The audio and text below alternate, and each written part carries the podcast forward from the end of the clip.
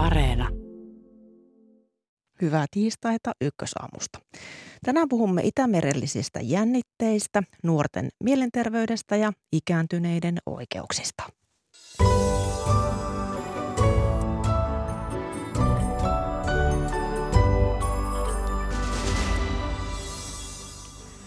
Itämeren alueen turvallisuustilanne kiristyi viime viikolla, kun venäläisiä maihinnousualuksia havaittiin Itämerellä. Siitä aluksi. Kiinan talous kasvaa, mutta samaan aikaan maan on pidettävä ojennuksessa koronapandemiaa. Kirjeenvaihtajamme raportoi Pekingistä. Nuorten pääsy mielenterveyspalveluihin on vaikeutunut korona-aikana ja me pohdimme pandemia-ajan laskua mielenterveysvaikuttajien kanssa. Puolueiden aluevaaliohjelmissa vanhustenhoitoon luvataan paljon hyvää. Onko lupauksille katetta? Tuore vanhusasiavaltuutettu saapuu vieraaksemme. Minä olen Mira Steenström. Tervetuloa ajankohtaisten asioiden pariin.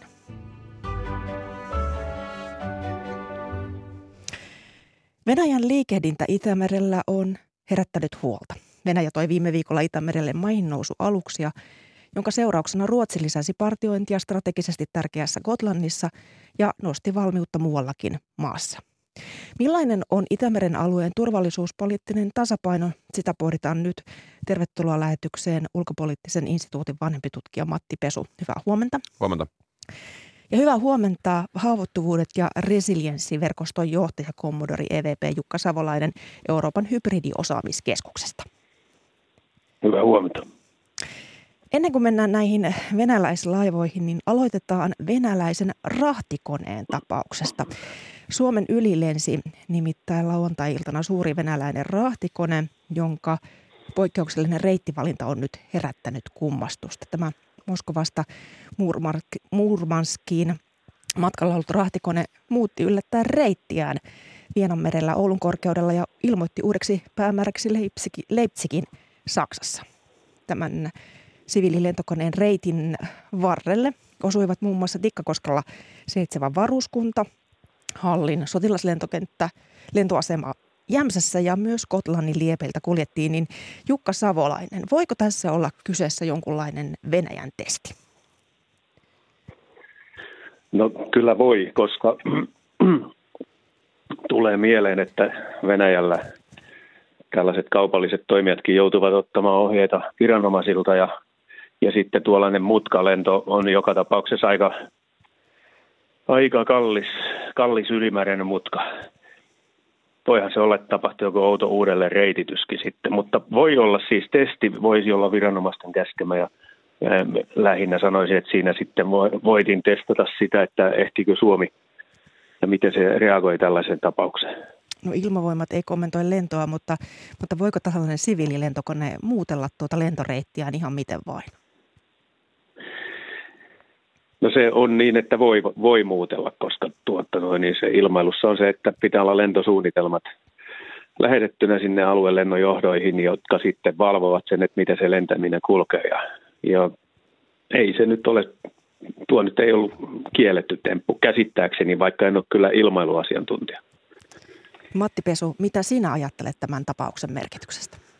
No, ei oikeastaan noin Jukka, Jukka Savolaisen kommentti ole, ole juurikaan lisättävää. Että tilanne on tämmöinen, niin ky- kysymyksiä hän se herättää ja, ja se, että oli pohdituttaa just, että oliko, oliko kenties toimi vai, vai äh, valmiuden ja reaktioiden testaus vai, vai kumpaakin, että sitä, sitä me ei varmaan, varmaan ehkä täällä kun, jotka julkista keskustelua käy, niin saada, saada tietää, mutta varmaan tässä nyt puolustusvoimat, puolustusvoimat tekee tota omaa analyysiään ja on, on luultavasti meitä vi, paljon viisampi.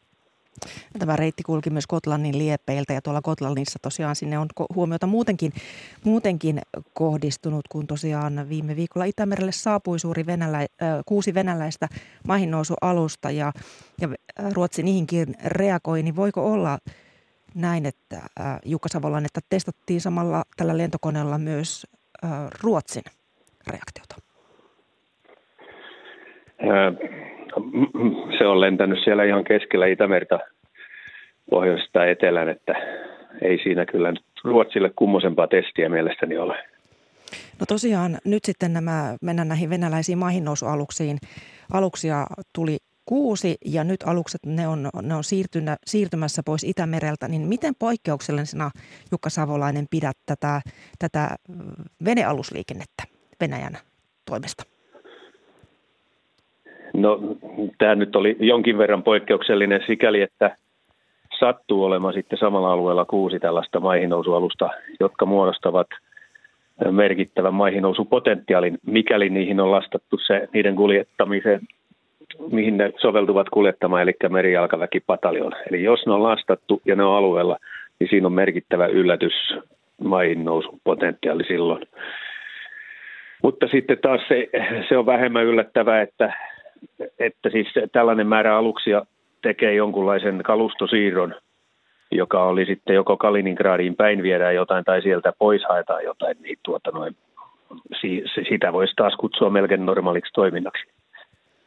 No liikkeellä on ollut muun muassa Ivankreen luokan alus, johon mahtuu siis satoja sotilaita, 36 taisteluajoneuvoa tai 13 raskasta panssarivaunua, niin mitä tällainen alus ylipäätään tekee Itämerellä?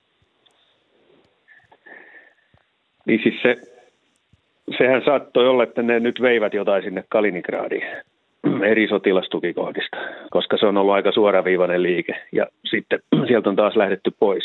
Tai voi olla, että veivät Kaliningradista pois jotakin sen ehkä näkee sitten myöhemmin.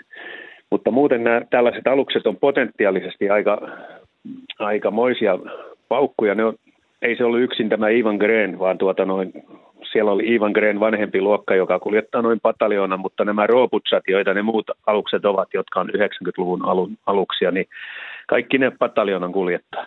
Ja niissä on tulituki mukana, että ne pystyvät tunkeutumaan sitten jopa tällaiseen kevyesti puolustettuun kohteeseen. Ja se on aina tietysti sit merkittävä tapaus, jos tuota, noin tällainen, tällainen pataljoona satuttaisi johonkin viemään. Se tarkoittaisi, että silloin joku on eskaloimassa sotilaallista kriisiä ja haluaa asettaa muut yllättävän tule, kehityksen tuota noin eteen, niin kuin oikeastaan tapahtui Krimilläkin.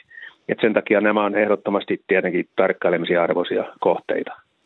Tässä viime viikolla Venäjä kävi neuvottelujen sarjaa eri toimijoiden kanssa tästä Euroopan turvallisuustilanteesta. Niin Matti Pesu, minkälaisena peliliikkeenä sinä pidät tätä, tätä venäläisten maihinnousualusten ilmaantumista Itämerellä? No he on tässä näiden neuvotteluvaatimusten ja ukaasien ohella sit esittänyt myös uhkauksia siitä, että jos, niitä, jos heidän vaatimuksiin ei, ei, ei suostuta – ja jos he eivät saa tahtoa läpi, niin, niin heillä on sitten repertuaarissa myös taineet käyttää muun muassa äh, termiä sotilasteknisiä toimia.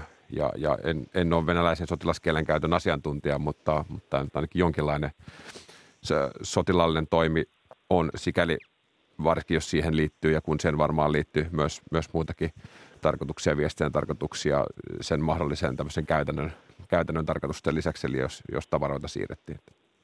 No tässähän viime viikolla Natolta kuultiin, että se ei aio rajoittaa jäsenyyden hakemista suvereenilta valtioilta, mutta Venäjä kuitenkin odottaa saamansa vastauksia näihin erilaisiin sopimusesityksiinsä. Niin Matti Pesu, miten nämä venäläisalusten liikuttelut mahtavat näihin vastauksiin vaikuttaa, kun nythän Britannia kertoo, että se on alkanut toimittaa Ukrainalle panssarin torjuntoaseita? En ehkä näe, että, että se kuitenkin Itämeri ei sinänsä on nyt tämä, tämän hetken polttopisteessä, ei tämä ehkä niin merkittävä toimi, toimi ollut, että se sitten vaikuttaisi näiden isompien läntisten tai pienempienkään läntisten toimijoiden kalkyyleihin siitä, mitä he Ukraina suunnalla tekee. Että länsi on signaloinut, että jos, jos Venäjä lisää sotilaallisia toimiaan, eskaloi sotaa Ukrainassa, niin, niin he ovat valmiita Ukrainaa sen turvallisuusavulla, aseilla ja muilla, muilla tukemaan, vaikka ei varsinaisesti siihen puolustukseen olla, olla osallistumassa, että se rajataan sitten NATO-jäsenille. No Jukka Savolainen, nyt nämä Venäjän alukset äh, poistuivat äh, varsin nopeasti, niin miten yllättävänä pidät sitä? No, en, en tiedä yllättävänä sitten, mutta siis kai se on hyvä uutinen nyt Itämeren kannalta – että väheni tämä maihin nousualusten määrä, vaikka onhan niitä kolme jäljellä.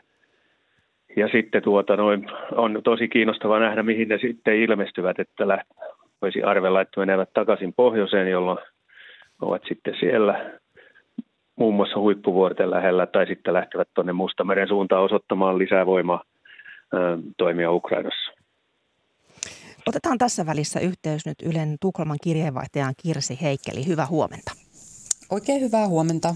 No Ruotsissa on tietenkin tarkkaan seurattu, seurattu näiden venäläisalusten liikehdintää ja läsnäoloa Itämerellä, niin miten tähän kaikkeen on reagoitu muuten kuin, että sitten Gotlantiin, Gotlannissa tätä läsnäoloa lisättiin? No, Ruotsi on kohottanut sotilaallista valmiutta jo joulukuussa ja kertonut siitä julkisuuteen. Ja osana sitä sitten vahvistettiin joukkoja Gotlandissa viime viikolla. Muitakin toimia on tehty, on kerrottu, mutta mitä on tehty, niin siitä ei ole kerrottu julkisuuteen. Ja näitä joukkoja vahvistettiin Gotlandissa niin kuin samoihin aikoihin, kun näitä aluksia havaittiin Itämerellä. Mutta on hyvä muistaa, että Gotlandissa on tavallisesti puolustusvoimilla vain reilut 300 työntekijää ja heistä 160 on, on pysyvästi sijoitettuja sotilaita, eli, eli vahvistusta yleensä perinteisesti aina lähetetään, kun Venäjän sotilaallinen aktiivisuus kasvaa Itämerellä, kuten vaikka sotaharjoitusten yhteydessä on tehty. Ja Ruotsi on kertonut, että kyse ei ole siitä, että olisi jokin suoranainen uhka, joka Ruotsiin kohdistuu, vaan että tällä toimella halutaan näyttää omille kansalaisille ja ulkovalloille, että se on hereillä. Ja näistä aluksista on tietysti paljon kirjoitettu, niitä on ollut tavallista enemmän, mutta niitä ei ole pidetty uhkana Ruotsille. No Venäjän alukset, ne ovat siirtyneet pois alueelle, niin onko Ruotsissa nyt huokaistu helpotuksesta, kun sitten on vielä selittämättömiä droonihavaintoja strategisesti merkittävien ruotsalaiskohteiden liepeillä? Juu, se on totta, että näistä lennokeista on, on, ne on herättänyt paljon täällä huomiota, mutta ei ole kyllä ilmassa vielä mitään sellaista, että nämä turvallisuuspoliittiset jännitteet olisivat ohi, eikä puolustusvoimat ole kertonut millään lailla, eikä siitä ole myöskään mitään havaintoja ihmisiltä, että näitä vahvistuksia olisi, olisi alettu purkaa. No t- tässä siis kyse on siitä, että isokokoisia lennokkeja, niitä on nähty Forsmarkin, Ringhalsin ja Oskarshamnin ydinvoimaloiden luona perjantaina ja itse asiassa eilen SVT, yleisradioyhtiö, kertoi, että näitä, näitä havaintoja olisi saatu Forsmarkin ydinvoimalan liepeltä niin eilenkin, mutta, mutta mi- miten Ruotsi on kokenut EU-tuen? Onko sillä o- o- koettu olevan minkäänlaista merkitystä? No aika vähän on ollut puhetta EUn roolista, että ehkä se johtuu siitä, että on ihan itsestään selvää, että Ruotsi on mukana siinä yhteisessä EUn niin sanotussa rintamassa. Ja ulkoministeri täällä toteaa aina kokousten jälkeen, että, että koko EU ja Ruotsi sen mukana pitää Venäjän vaatimuksia täysin mahdottomina ja korostaa sitä, että, että EU yhdessä asettaa uusia pakotteita, jos on, on tarvetta ja ää, tukitoimia myös Ukrainalle esimerkiksi näiden kyberhyökkäysten varalle. Ää, mutta ää, EUn puolustuksesta on, on puhuttu tuskin sanakaan, paljon enemmän siitä, että miten ää, NATO reagoi. Kiitos näistä tiedoista Ylen Tukholman kirjeenvaihtaja Kirsi Heikkel. Ja jatketaan täältä studiosta käsin Matti Pesun ja, ja Jukka Savolaisen kanssa. Jukka Savolainen on etäyhteydellä. Tuossa kun puhuttiin jännityksen kiristymisestä ja nyt sitten, että äh, kun Kotlantia katsotaan, niin monesti puhutaan myös sitten Ahvenanmaasta, meidän omasta Ahvenanmaasta, joka on demilitarisoitu vyöhyke. Niin, niin äh, millä tavalla esimerkiksi sinä, Matti Pesu, katsot tätä Ahvenanmaan, asu, Ahvenanmaan asemaa nyt nähtyjen toimien perusteella? No ei se tietysti nyt, nyt nähtyjen toimien perusteella sinänsä, niin kuin, jos nyt ajatellaan mahdollista uhkaa, niin sen, sen suurempi ole Ahvenanmaalle missään nimessä kuin Kotlantiinkaan ruotsalaiskin arvio, että se ei suora, suoraan uhkaa. Mutta toki aina kun Itämerellä turvallisuuspoliittinen tilanne kiristyy, niin, niin se Ahvenanmaa ihan ymmärrettävästi nousee keskustelua, että erityisesti Suomelle ja Ruotsille se on strategisesti tärkeä kohde ja, ja alue. Ja jos ajatellaan turvallisuus- ja puolustuspolitiikkaa, niin, niin eihän se alueen nykyinen status nyt välttämättä, jos ei nyt ylitse pääsemätön este, niin mikään ideaalitilannekaan ole. Mutta toki kysymys on sitten laajemmin kansainvälisoikeudellinen ja, ja ulkopoliittinen, joka tekee siitä ki- kimurantia. Siksi ei aihetta, sanotaanko näin, niin kuin virallisella tasolla nyt mielellään tietenkään nosta, nosta keskustelun ihan ymmärrettävistä syistä. Jukka Savolainen, mitä, mitä sinä, sitä, sinä sanot tästä Ahvenanmaan asemasta? No onhan se kiusallista, että on tällainen alue, jossa ei saa pitää puolustusta ennen kuin sitten, kun kriisi alkaa. Mutta nyt täytyy muistaa, että siitä on aivan selkeät kansainvälisoikeudelliset sopimukset. Ensinnäkin on vuoden 40 sopimus Suomen ja Neuvostoliiton välillä, joka on Venäjän mielestä se ainoa voimassa oleva. Ja sitten on laajempi vuoden 20 sopimus, jossa on useita jäsen allekirjoittajavaltioita, jossa Neuvostoliitto ei ollut mukana.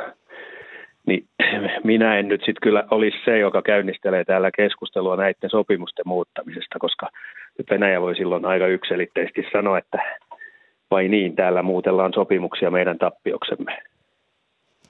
Nythän Naton lipun alla purjehtiva Alankomaiden laivaston Rotterdam-maihin nousu alus tuli sitten Itämerelle vastalausena näille Venäjän toimille. Niin Matti Pesu, minkälainen signaali tämä oli Natolta?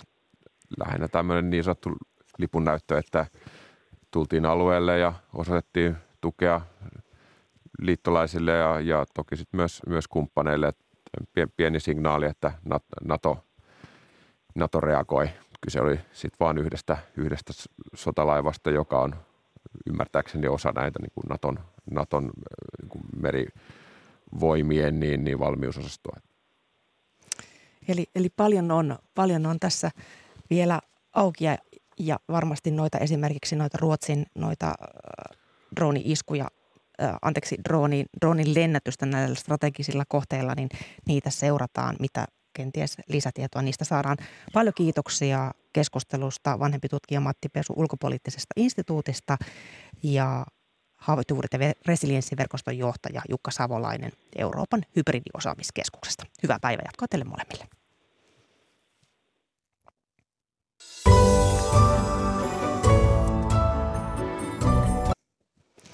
Ja sitten siirrytään Itämereltä kohti Kiinaa. Puhumme Kiinan talouskasvusta ja koronatilanteesta. Hyvää huomenta Pekingin Aasian kirjeenvaihtaja Kirsi Krauli.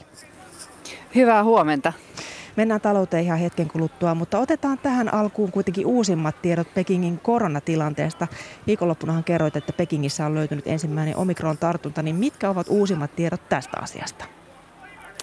No tänään kerrottiin, että on löytynyt toinenkin äh, omikron-tartunta ja se oli tämän ensimmäisen tartunnan saaneen lähikontakti. Mutta tämä tartunnan lähde on yhä mysteeri, koska tämä oli ensimmäinen koronatartunta Pekingissä ja tosiaan ei tiedetä, että missä tämä tartunta on tullut. Ja nyt viranomaiset äh, epäilevät, että tämä omikron olisi itse asiassa tullut kirjekuoressa, joka lähetettiin tälle henkilölle Kanadasta ja se tuli Yhdysvaltain ja Hongkongin kautta tänne Pekingiin ja sitä on nyt tutkittu ja siinä kuulemma olisi nyt semmoinen omikron-virus ja sen takia ihmisiä on nyt kehotettu täällä, että ei kannata, äh, ei, ei pitäisi nyt äh, tilata mitään tavaraa ulkomailta ja kaikki ulkomailta tuleva posti desinfioidaan. Tämähän ei ole mitenkään uutta Kiinassa, että et, et viime vuonna ja toissa vuonnahan puhuttiin siitä, että, että koronavirus olisi tullut tänne äh, tuonti pakasten ruoan mukana, ähm, et, että se oli olisi syynä äh, koronaviruksen alkuperään, eikä että se olisi täältä Kiinasta. No kun tässä Kiinassa on raportoitu eniten koronatartuntoja lähes kahteen vuoteen tiukoista suluista ja nollatoleransseista huolimatta ja, ja kun nopeasti yleensä Kiina reagoi ja tässäkin mitä kerroit, niin, niin toimii on jo ryhdytty, niin mitä kaikkea on odotettavissa?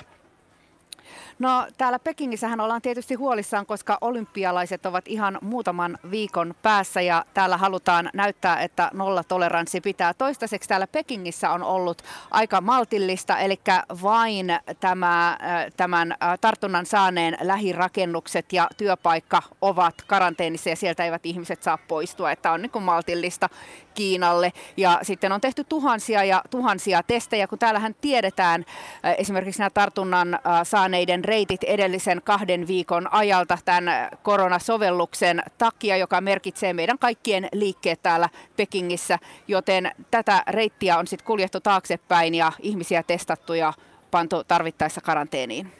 No mennään sitten talouden liikkeisiin, nimittäin Kiina julkaisi eilen talouslukunsa viime vuodelta ja lukujen perusteella talous kasvoi enemmän kuin ennustettiin ja kasvua oli yli 8 prosenttia, tosin loppuvuonna kasvu hiipui, niin miten ihmeessä Kiina on pystynyt pitämään talouskasvun raiteillaan? No viennin ja tuotannon avulla. Et kun koko muu maailma on kärsinyt koronapandemian keskellä, niin Kiina on tuottanut ja vienyt maailmalle tavaraa. Ja, ja tämä on itse asiassa tämä Kiinan talouskasvun veturi. Voiko Kiinan lukuihin luottaa?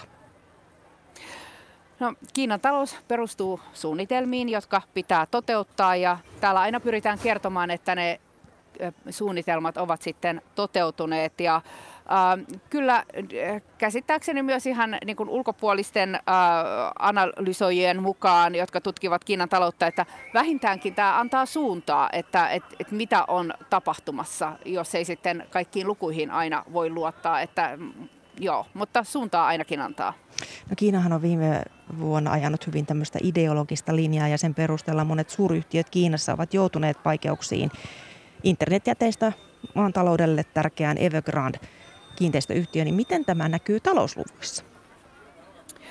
No kyllä se näkyy, että koronavirus tai tämä, tämä kiinteistöala, koronavirus ja kiinteistöala ovat näitä nyt viime vuoden lopussa nähdyn talouskasvun laskun syitä.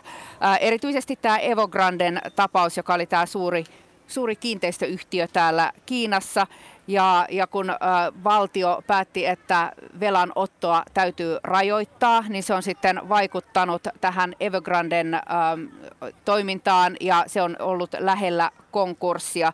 Ja, ja nämä toimet, mitä on tapahtunut, nämä valtion päätökset, niin ne ovat, ovat hyvin niin kuin tätä ideologiaa ideologista linjaa ja siihen on sitten joutunut myös nämä teknologiayhtiöt, pelifirmat, tuutorointifirmat, joissa, joiden talous on kärsinyt ja se näkyy sitten ihan koko maan talouden luvuissa. Ylen Aasian kirjeenvaihtaja Kirsikra oli paljon kiitoksia näistä tiedoista ja hyvää päivänjatkoa sinne Pekingiin. Kiitoksia.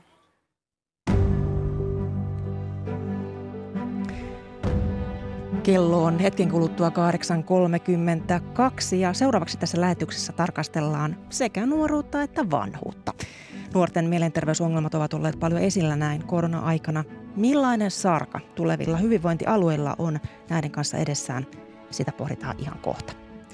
Pandemia-aika on vaikuttanut myös ikääntyneiden oloihin. Tuore vanhusasiavaltuutettu saapuu hetken kuluttua vieraaksemme ja hänen kanssaan pohdimme vanhusten hoidon tilaa. Mutta aloitetaan nuorista. Nuorten pääsy mielenterveyspalvelujen piiriin on heikentynyt koronapandemian aikana. Miten tulevat hyvinvointialueet selviävät nuorten mielenterveysongelmien ratkomisessa? Hyvää huomenta ja tervetuloa lähetykseen hankepäällikkö Sanni Lehtinen Mielenterveyspuolista. Hyvää huomenta. Huomenta. Ja hyvää huomenta ja tervetuloa Olavi Sydänmaalakka, toiminnanjohtaja Mielenterveyden keskusliitosta. Hyvää huomenta. Tämä pandemia-aika se on kestänyt pitkään ja se on koskettanut nuoria monilla eri tavoin. On nähty etäopiskelua, harrasta ja muiden julkisten tilojen sulkuja tässä, tässä parin vuoden aikana. Olavi Sydänmaallakka, mitä kyselyt ja barometrit kertovat tällä hetkellä nuorten mielenterveyden laadun kehittymisestä nyt koronapandemian aikana? No, no heti alkuunsa meidän mielenterveysbarometrissa nousi yleisesti kansalaiskyselyssä se, että, että suuri osa koki, että kyllä korona tulee lisäämään mielenterveysongelmia. Ja, ja kyllä se nyt aika selkeästi on toteen näytetty, että näin. Ehkä musta tuntuu, että se on vielä niin, että, että on meillä ennen koronaakin ollut mielenterveyden kanssa haasteita, Kyllä. mutta ehkä korona jollain tapaa kristallisoinut tai nostanut ikään kuin sen pöydälle se, mikä on aikaisemmin ollut pöydän alla. Miten pitkät jonot esimerkiksi lasten ja nuorten mielenterveys, mielenterveyspalveluihin tällä hetkellä on eri puolilla Suomea? No kyllä ne aikamoisia. Ehkä vielä se, että nyt kun tästä koronapandemian kanssa on eletty ja ihmiset on kodeissaan sinnitelleet ja eivät ole lähteneet välttämättä heti, heti ensioireiden merkeissä hakemaan apua, niin nyt ehkä sitten jonkinlaista ruuhkaa suorastaan ja – vaikka jossain Pirkanmaan seudulla niin on kuunnellut, että siellä on ihmisiä käytävillä ja nimenomaan opiskelijoita ja, ja niin kuin nuoria aikuisia. Jotka, siis hoitolaitoksissa niinkö? Tai vas, terveyskeskuksessa tai psykiatristen niin kuin vastaanottotiloissa. Ja se ajatus on ollut lähinnä juuri se, että ei ole saanut heti sitä apua, vaan ja kyllä ehkä tälle koronapandemian ajalle aika ominaista on juuri tämä, että, että monet, että ihan alkuvaiheessa koronaa, niin me tiedettiin se, että monet ihmiset jättäyty hakematta, etteivät hakeneet apua. koska ajattelee, että nyt ensisijaisesti täytyy ajatella tätä koronan hoitoa.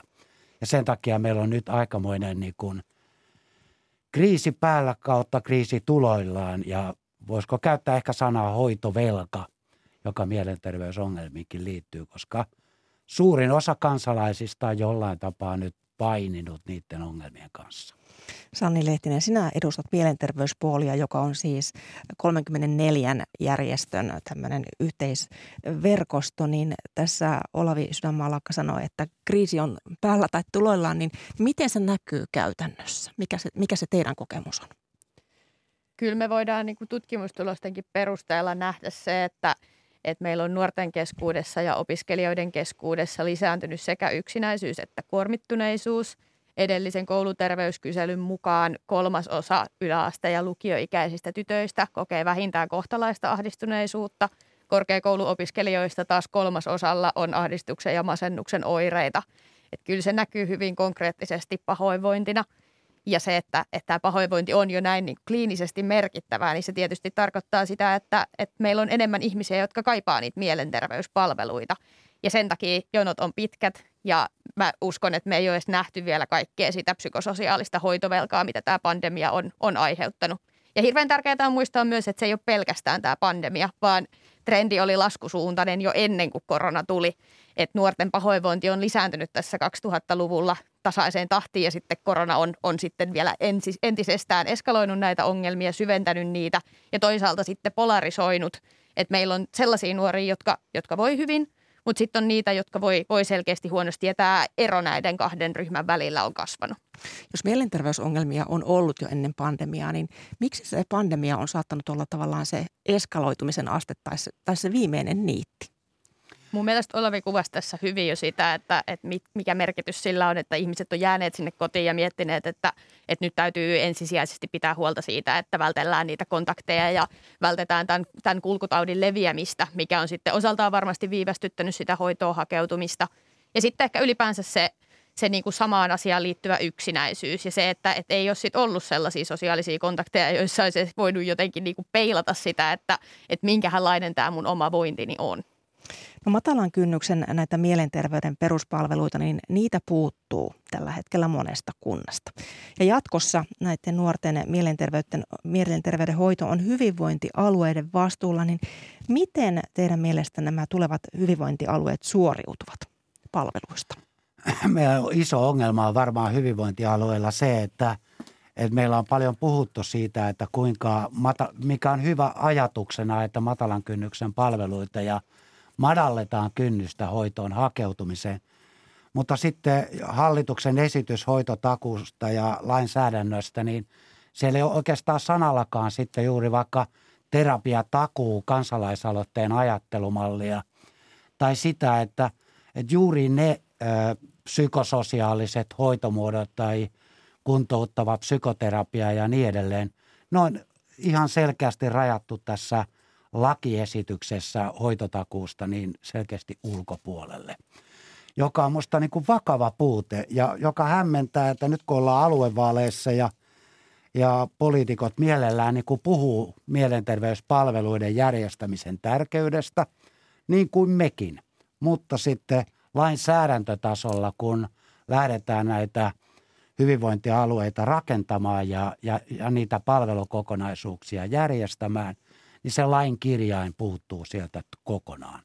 Ja tämä on musta semmoinen, niin kun, mi, mihin ehkä sitten aluevaaliehdokkaiden, jotka sitten valituksi tulee, niin nyt on syytä olla tarkkana ja valvoa sitä, koska tämä on myös, tämä ei ole pelkästään niin kuin mielenterveyspalvelujen hoitoa, vaan meillä on Suomessa paljon kokemusta jo siitä, että miten vahvasti ajoissa hoidon järjestäminen – miten paljon se säästää. Että se on myös tervettä aluepolitiikkaa, että se hoito on järjestetty sillä tavoin, että ajoissa apua annetaan. Niin kuin tässä hallitus on siis säätämässä tätä perusterveydenhuoltoa viikon hoitotakuun, eli hoitoon tulisi päästä viikossa hoidon tarpeen arvioinnista. Ja tämä, tämä hoitotaku, sen pitäisi koskea myös fy, sekä fyysisiä että psyykkisiä terveysongelmia, niin, niin tarkoittaako tämä nyt sitä, mitä äh, Olavi Sydänmaalakka sanoi juuri, että, että tavallaan se nopea hoitoon pääsy, se jää jotenkin liian hähmäiseksi?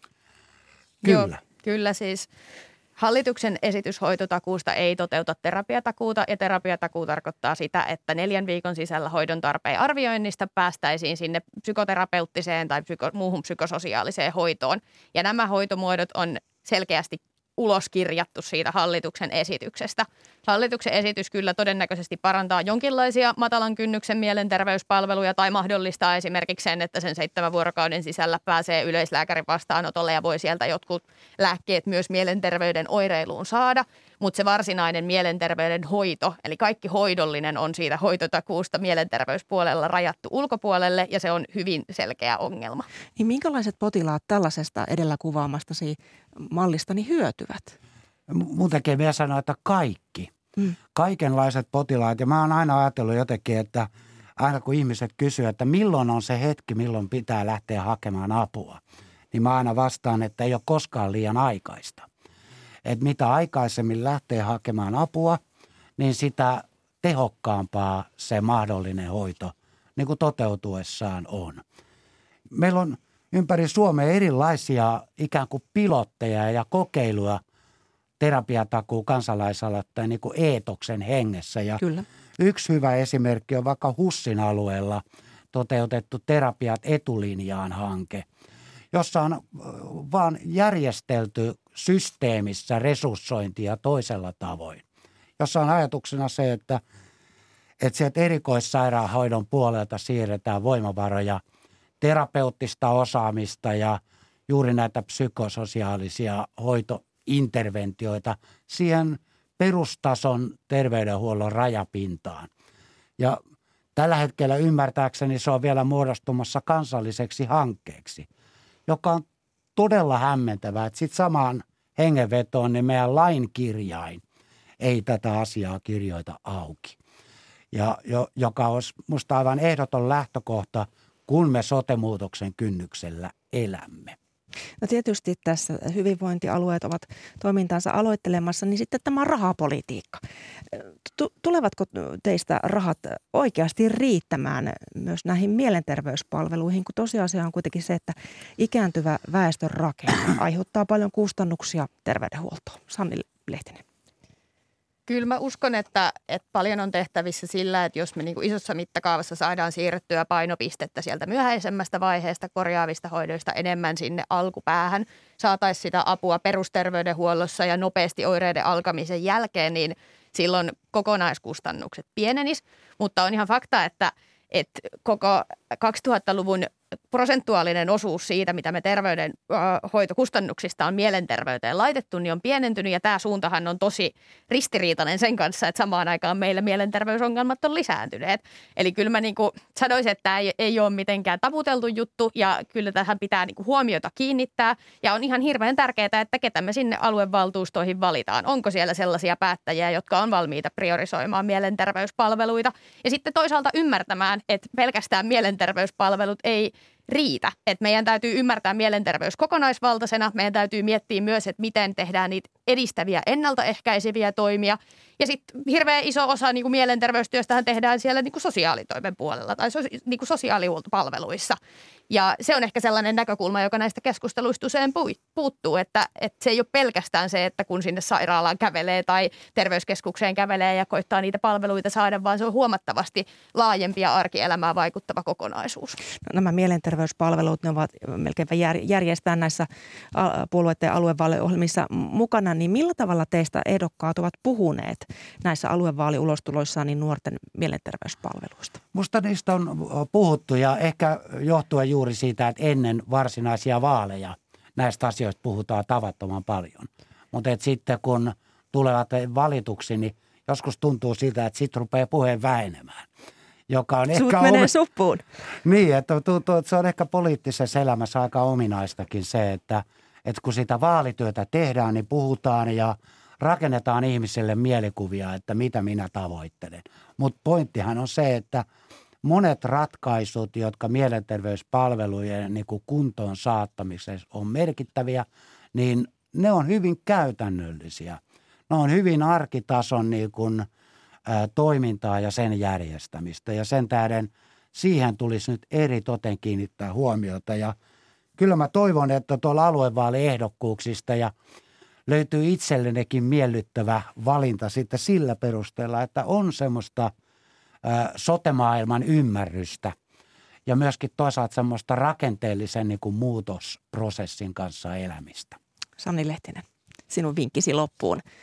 Mistä kannattaa puhua Kyllä mä sanoisin, että mielenterveys täytyy mm. nähdä kokonaisuutena ja erittäin tärkeää meidän on puhua nimenomaan lasten ja nuorten mielenterveyspalveluista, koska se on, se, se on hyvin kriittinen vaihe. 75 prosenttia kaikista mielenterveyden ongelmista alkaa ennen 24 ikävuotta, jolloin on niin kuin prosentuaalisestikin katsottuna erittäin tärkeää, että niihin vuosiin panostetaan. Ja pelkkä puhe ei riitä, vaan tarvitaan myös niitä konkreettisia päätöksiä. Kiitoksia näistä keskusteluista ja kommenteista Sanni Lehtinen Mielenterveyspuolista ja Olavi Sydänmaallakka Mielenterveyden keskusliitosta. Kiitoksia vierailusta Ykkösamossa. Kiitos. Ja jatketaan äh, ikääntyneiden asioilla. Tervetuloa lähetykseen vanhusasianvaltuutettu Päivi Topo. Kiitos paljon. Hyvää huomenta.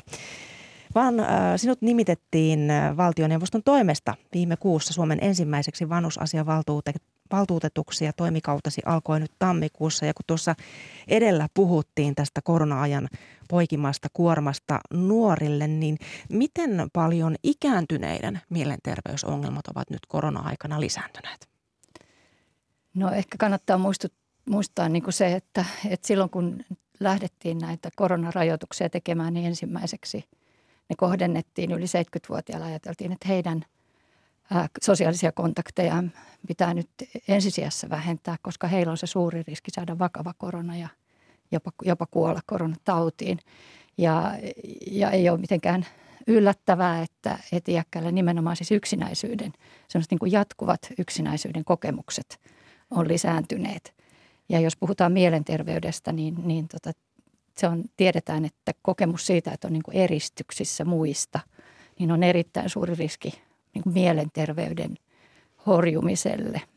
Ja toinen asia sitten taas, jos, jos katsotaan tätä iäkkäiden ihmisten mielen, voisiko sanoa mielen hyvinvointia, mielen terveyttä, niin sit, jos sitä verrataan nuoriin, niin heillä on sitten semmoinen voimavara, jota nuorilla ei ole. Ja se on se elämän kokemus, että he on niin kuin nähneet, että – on välillä vaikeita aikoja ja sitten on välillä vähän helpompia aikoja ja, ja on niin kuin sitä arsenaalia, mistä ottaa käyttöön niitä välineitä, joilla sitten näistä, vaikeimmista ajoista selvitään. Ja, ja se ehkä selittää sitten toisaalta sitä, että, että semmoisia niin dramaattisia koko väestö, ikääntyvän väestön tasoisia muutoksia ei niin kovin paljon ole, mutta tämä yksinäisyyden kokemus on selvästi lisääntynyt ja tämmöinen niin merkityksettömyyden kokemus. Eli kolikolla on, on monta puolta. Kun tuossa kuultiin, että nuorten pääsy näihin mielenterveyspalvelujen piiriin, niin se on heikentynyt tämän pandemian aikana. Niin miten helppo ylipäätään ikääntyneiden on saada mielenterveysongelmiin apua, jos, jos apua tarvitaan? No tässä nuorten kohdalla, kun kuuntelin tätä keskustelua, niin siellä nousi esille juuri se, että, että kyllä niin kuin, äh, terveyskeskuksen kautta voi saada, saada terveyspalvelujen kautta, voi saada, saada lääkkeitä niin kuin mie- mielen äh, terveysongelmiin. Ja, ja näinhän tietysti on iäkkäidenkin kohdalla, mutta että se iso ero, mikä on iäkkäiden ja kaik, kaiken muun ikäisten kohdalla on se, että iäkkäillä ei oikeastaan ole ollenkaan terapiapalveluita olemassakaan. Niitä on erittäin vähän ja on myös erittäin vähän niitä henkilöitä, jotka pystyy iäkkäiden terapiaa terapiassa niin kuin toimimaan ammattilaisina. Eli tässä on todella niin kuin iso, iso tämmöinen ää, iso yhdenvertaisuusongelma. Niin sinun tehtävänäsi vanhusasiavaltuutettuna on edistää ikääntyneiden oikeuksien toteutumista, niin, niin millä tavalla katsot, että ikääntyneiden perus- ja ihmisoikeudet ja myös itsemääräämisoikeudet – toteutuvat tällä hetkellä. Niin kuin tuossa äsken aikaisemmin sanoit, niin, niin silloin maaliskuussa 2020 hallitus antoi tämän toimintaohjeen, jossa yli 70-vuotiaat velvoitettiin pysymään erillä, erillään kontakteista muista ihmisistä mahdollisuuksien mukaan ja on tehty näitä hoitolaitosvierailujen rajoituksia, päiväkeskuksia on ollut kiinni, niin millä tavalla voivat nämä itsemääräämisoikeudet tällä hetkellä?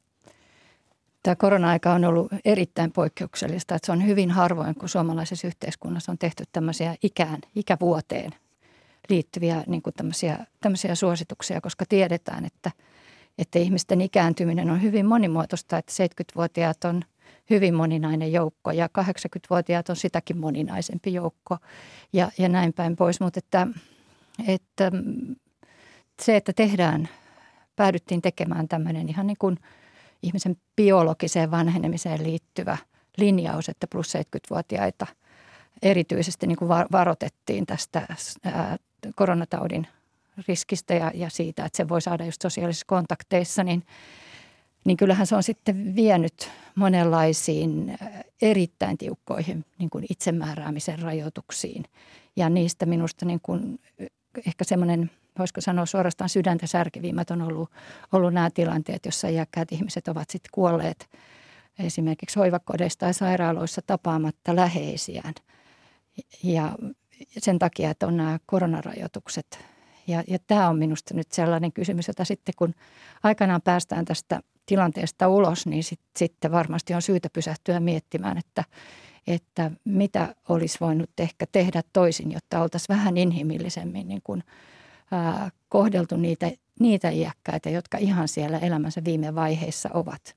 Nythän meillä on jäänyt sitten myös paljon rajoitteita nimenomaan tuonne hoivakoteihin. Ja ne vaihtelee koko ajan tietysti, kun koronatilanne vaihtelee ja viranomaiset sitten reagoi sillä aika välillä, kun kerkiävät niihin ja, ja tekevät uusia linjauksia. Että se, mikä, mikä niin kuin tavallaan oma semmoinen huoleni on, on se, että nämä ei saisi sitten jäädä päälle, kun päästään tästä koronasta ulos. Ja sitten taas tuonne poliittisille päättäjille, niin kyllä mun viestini on hyvin vahvasti se, että, että nyt pitäisi saada töpinää tähän itsemääräämisoikeuslainsäädännön valmisteluun. Sitä on Suomessa valmisteltu jo varmaan 20 vuotta ja nyt se on taas aloitettu se valmistelu ja, ja todella sitä tarvitaan, että koska ei ole ollut sellaista lainsäädäntöä, johon sitten olisi voitu nyt nojata, kun tämmöinen erityinen tilanne tulee, niin silloin tietysti on se riski, että jokainen vähän tulkitsee asioita omalla tavallaan.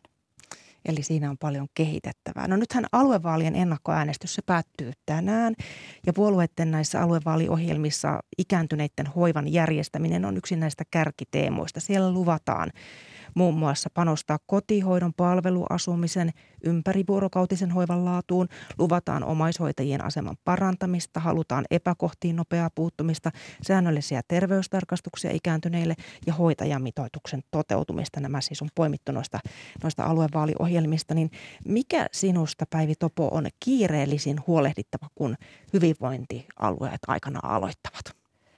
No oikeastaan nyt jo kiireellisin on se, että pidetään huoli siitä, että niitä resursseja ei vähennetä iäkkäiden palveluista. Että iäkkäiden palveluiden aliresurssointi on ollut vuosikymmenten ongelma Suomessa. Se on tiedetty hyvin, mutta siihen ei olla puututtu.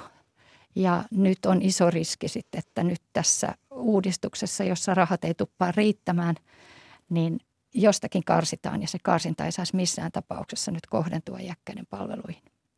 Minkälainen riski sille on? Näetkö sellainen, että sellainen riski oikeasti on olemassa? No kyllä mä näen ja se oikeastaan se riski tulee siitä, että, että vaikka meillä on iäkkäitä ihmisiä päättäjinä, niin kyllä heitä on selvästi vähemmän kuin vaikka heidän väestöosuutensa on. Ja meillä on iäkkäiden asioita ajavia järjestöjä, mutta hyvin paljon jää nimenomaan niin kuin nämä eriten, eniten palveluita tarvitsevien ihmisten äänet, heidän tarpeensa niin kuin huomiotta. Ja kukaanhan ei halua heikentää iäkkäiden palveluita, mutta silloin kun pistetään asioita riviä ja mietitään, että mistä säästetään, niin riski on suuri, että se kohdentuu iäkkäiden ihmisten palveluihin. No alueellisten vanhusneuvostojen on määrä aloittaa toimintansa, niin, toimintansa, niin mikä niiden sananvalta tulee olemaan? No se jää nähtäväksi, että nythän tässä on, on äh, tehty äh, viime vuoden aikana selvitystä kunnille, kuntien vanhusneuvostoille. Sehän, nehän on lakisääteisiä, samoin myös tämä tämä uusi alueellinen vanhusneuvosto on, on lakisääteinen. Ja kyllä niissä vastauksissa, vanhusneuvostojen antamisvastauksissa näkyy se, että, että se on hyvin kirjava se kokemus vanhusneuvostoilla siitä, että miten he pääsevät riittävän ajoissa vaikuttamaan valmisteilla oleviin päätöksiin. Ja tietysti nyt tämähän menee aika ryminällä, tämä, tämä iso, valtavan suuri sote-uudistus, se on vaikea hahmottaa kenen tahansa. Eli tavallaan nyt on aika paljon kysymys siitä, että miten paljon nämä hyvinvointialueiden, äh, sanoa nyt viranhaltijat, niin miten paljon he tukevat näitä alueellisia vanhusneuvostoja sit siinä, että, että, että he saa sen tiedon, mitä he tarvitsee ja että heillä on kyky niin kuin muodostaa kantansa ja kertoa se niin riittävän hyvissä ajoin. Et mä näen, että se on hyvä uudistus, että siellä tulee olemaan alueelliset vanhusneuvostot, mutta kyllä ne on myös kovan paikan edessä. Eli paljon, paljon on asioita mietittävänä, eikä varmaan vähiten digitalisaatio, johon, johon nyt näissä alueval, aluevaaliohjelmissa myös paljon luodaan toivoa. Mutta tällä hetkellä jo digitalisaation kanssa on ongelmia. Yle kertoi viime viikolla, kuinka monilla ikäihmisillä on vaikeuksia hankkia kotiinsa elintarvikkeita verkkokaupoista ilman verkkopankkitunnuksia. Esimerkiksi Porsan seurun hyvinvointikuntayhtymän kotihoito on tämän korona-aikana painenut tämän asian kanssa useaan otteeseen, niin jos Päivi Topo tätä terveydenhuoltoa ajetaan yhä enemmän kohti digipalvelujen käyttöä, niin mitä ajattelet siitä? No hyvin toimivat digipalvelut tietysti on todella tervetulleita. Että on ihan selvää, että meidän täytyy löytää keinoja, uusia keinoja toteuttaa niin kuin sosiaali- ja terveyspalveluita. Mutta THL tuossa raportoi joku aika sitten siitä, että noin 300 000 iäkästä ihmistä ei käytä lainkaan digitaalisia sotepalveluita. Ja sitten siellä on huomattavan paljon suurempi joukko, jotka käyttää tuetusti digipalveluita. Että siellä on että tätä asiaa pitää katsoa minusta nyt vähän niin kuin monesta näkökulmasta. Että ensinnäkin on ne henkilöt, jotka ei käytä lainkaan ja heille pitää pystyä turvaamaan se pääsy sinne palveluihin. Heillä pitää olla se tieto, että, että mitä kautta he tavoittaa esimerkiksi tämän hyvinvointikeskuksen tulevaisuudessa. Ja siellä pitää olla säälliset ajat, jolloin heidän soittopyyntöihinsä vastataan.